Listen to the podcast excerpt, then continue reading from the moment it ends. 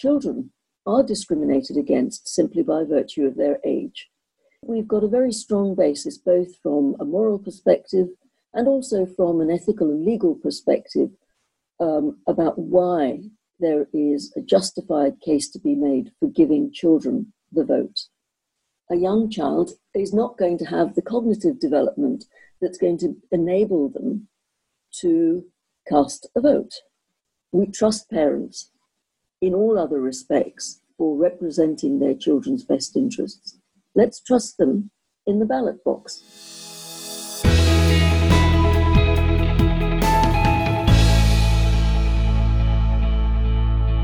Hello, my name is Rachel Agbeko. I'm the Senior Editor of Archives of Disease in Childhood, or ADC, and a consultant in pediatric intensive care. Welcome to the ADC Spotlight podcast. We cover areas that don't usually get much attention or might be taken for granted. The aim being to engage in dialogue and inquiry, being curious how we might do things differently. This time, I will be talking with Professor Nina Modi to discuss political representation of children and young people. After getting over the first shock of don't be ridiculous, have a listen and see where you stand after this rather exhilarating and thought provoking 20 minutes or so. Nina is the author of the paper Votes for a Better Future, which you can find on the ADC website. And you may also be interested in the accompanying letter Age of Consent, which was co authored by a young person, Joe Brown, as well as co peer reviewed by young people. Visit our website on adc.bmj.com, where you can read both articles for free for a month. I hope you enjoyed the conversation. I certainly did. Welcome, Nina. Um, um, before we begin, please could you introduce yourself to the listeners in the context of the paper that you wrote?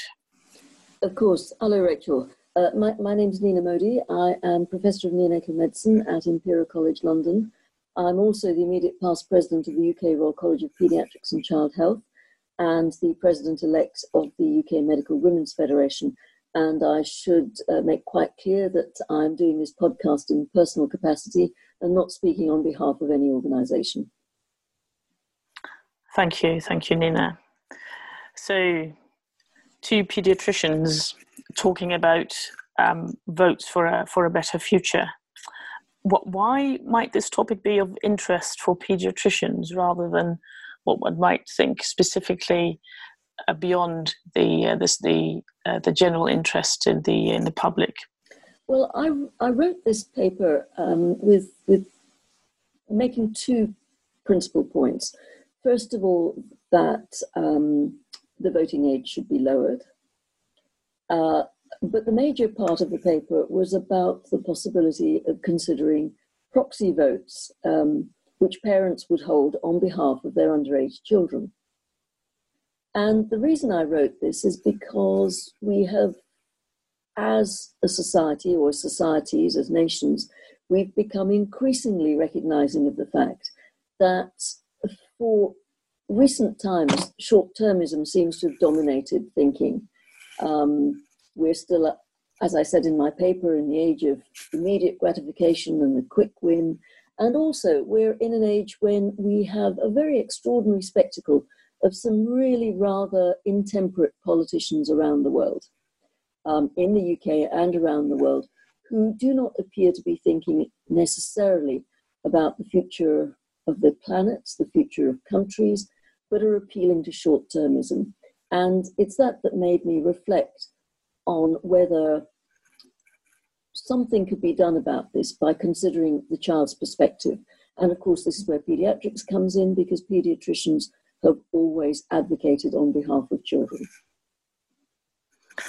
There is something about becoming a pediatrician and choosing uh, to be a doctor uh, that that we think about children currently as well as um, their uh, their future and in, and in so doing we might have conversations we see our children we have conversations with with parents and their carers.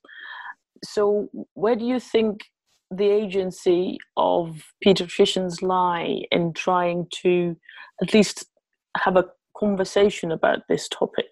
Because it might be quite different to the thinking that currently is held I think paediatricians have always held a role as, as, as, advocates for children, and their role in this particular issue is, I think, to stimulate d- debate and discussion, um, to make the case, um, to point to the consequences of failing to enfranchise children, um, and, and to make the case not only for why this might be a, um, a morally correct way to proceed, but also to provide some some pointers towards how one might actually implement um, having the voice of the child heard in democracies, how we might get that actually operationalized in practice.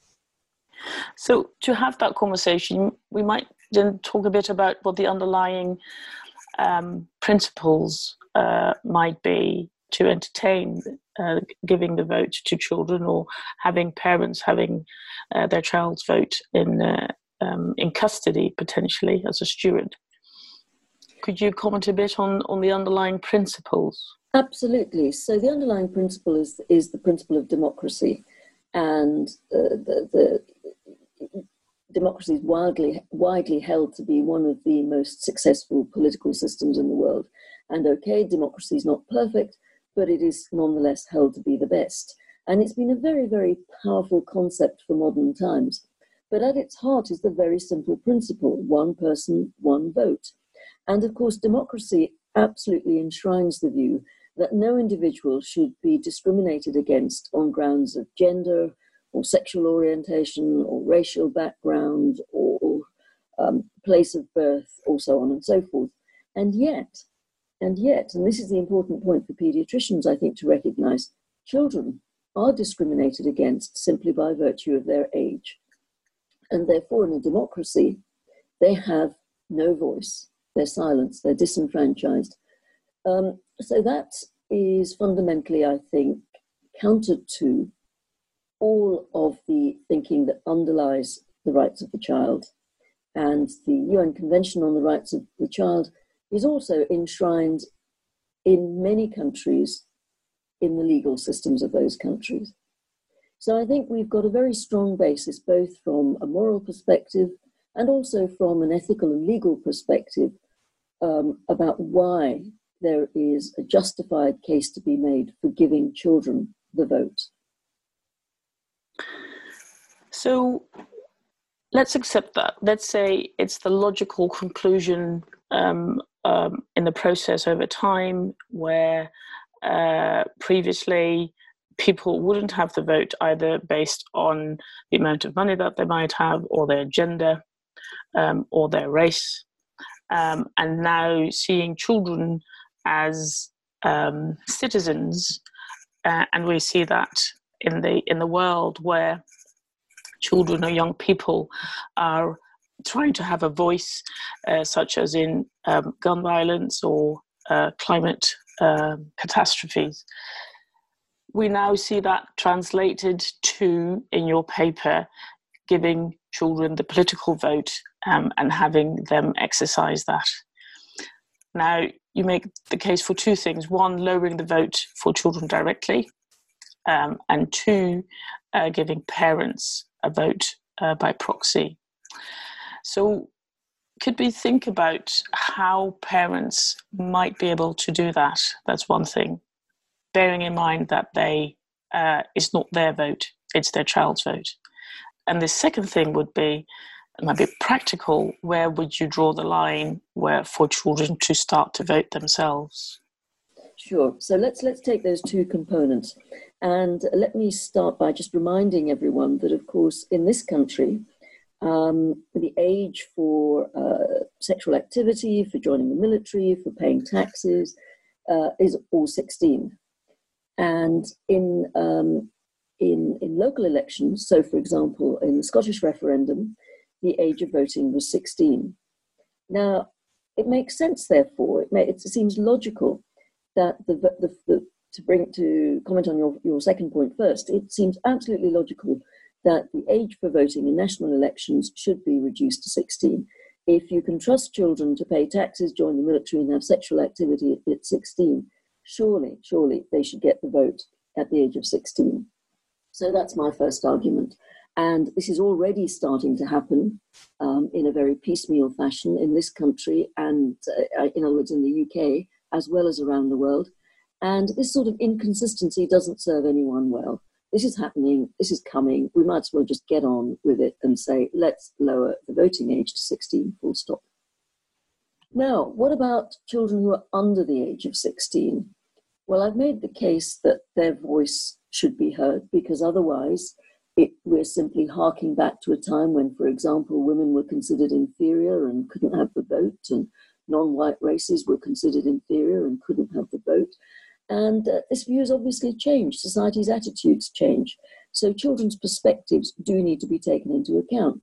But obviously, this depends upon um, uh, a, biology because um, a young child is not going to have the cognitive development that's going to enable them to cast a vote. And therefore, we need a practical way through this.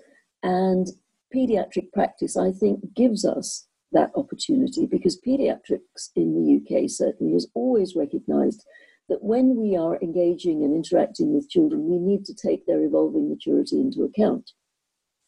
We'd always consult them, even little children, we would speak to them uh, in, it's absolutely part of standard practice that as soon as you can interact with a child, you interact with them. And gradually, as they grow older, you take their, their views, that dialogue, into account to greater and greater and greater extent. And that perspective about evolving maturity is, as you know, enshrined in English law by the Gillick case of 1985. Um, and um, Victoria Gillick was a, was a mother who contested the guidance of the Department of Health that contraception could be pre- prescribed to children under the age of 16 years without parental consent, if in the doctor's judgment the young person was competent to um, understand the issues and make a decision.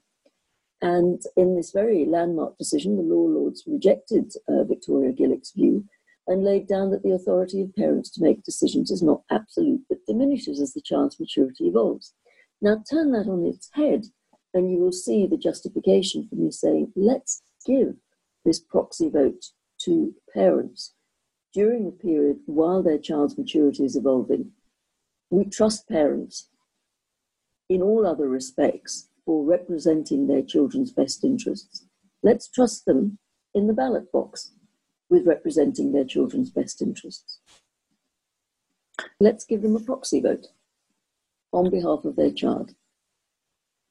That sounds like a, a very logical conclusion there, uh, Nina. Thank you, Rachel. This is the case I'm, I'm hoping to make, both to paediatricians and to the wider world. Uh, to be honest, when I first read the, uh, the paper, I thought, really? Um, so it takes some time to get round going from an initial, oh, to let's think that through and go through the, the, the ifs and buts and uh, how is that potentially going to be uh, misused. Um, uh, people coming up and sort of saying this change is just going to lead to parents um, having more children. What if there's a dispute between parents? What if there's one parent? What would you say to that? So I, would say that the, these are all very natural and normal uh, responses, and I've met all of them. Uh, this this idea of a child proxy vote is not mine. It's been around in various shapes and sizes and forms for a while. But I have taken the opportunity as I've lectured around the world and as I've met colleagues from here, there, and everywhere to actually discuss this. And uh, I've discussed it with both paediatrician colleagues as well as with colleagues um, who, are, who, are, not doctors. And what you've just described is, as I say, a very normal, natural reaction because people usually say, oh, oh, and they look at me as though I'm saying something silly. And then they, they pause and they say, oh, well, actually, maybe we should think about that. Some of them then say, actually, this would, um, this would empower irresponsible families who've got many children. I find that, quite frankly, uh, rather offensive because a child is a child is a child, and a child deserves to be heard. I think the argument that children, uh, that people would, would parents might irresponsibly have extra children just to get an extra vote seems a bit silly. Having a child is a very big decision. And I don't think any families would do that simply to get an extra vote. Um, and I think also that, the, that the, the um, argument that, that some people have is that parents shouldn't be advantaged over non parents is failing to understand the point I'm making, which is that it's not about giving parents extra votes, it's giving each child a voice. Um, and again, I come back to that fundamental principle of democracy one person, one vote. So I'm not talking about giving parents extra votes. I'm talking about entrusting a parent with a vote on behalf of their child until their child is old enough to exercise that vote for himself or herself.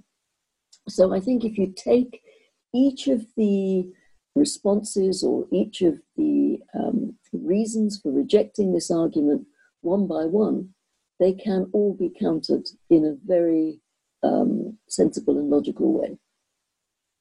So, would you say that there is no valid notion to oppose a vote for children being held proxy?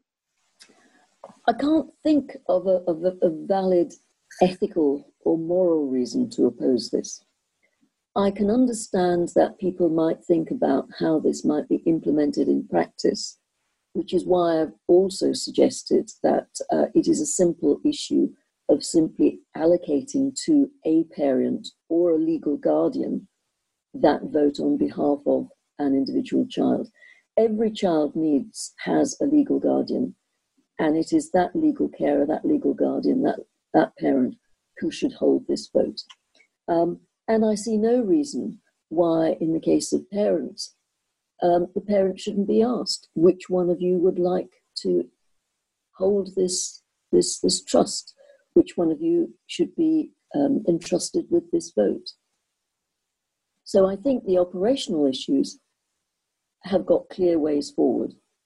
Um, and therefore, the next step, if you accept the moral argument, you accept the ethical argument, and you accept that it can be operationalized, the next step is enshrining this in law. And here too, we have a framework because I think the conceptual framework is already encompassed within the, um, the rights of the child. So, have we spoken with children and young people themselves? What What is your experience from their point of view? That's a very interesting uh, uh, question, Rachel. Thank you. Thank you for asking that. And I think we need to ask that question a bit more because just as adults um, respond in these initial with these initial um, uh, sort of visceral uh, responses before they take a step back and think about it so, too, I think children have been responding with these very initially vis- visceral responses. So, so some children initially, and by children I mean some young people who I've raised this with, say, "Oh, we don't want our parents to vote for us." No, no, no, no, no, no. We don't want our parents to vote for, for us. We want to vote for ourselves. And then they take a step back and they say, "Oh, actually, hang on." Nina's saying she'd like the voting age to be lowered to 16. We absolutely agree with that. Uh, but we do then recognize what about children who are younger than 16?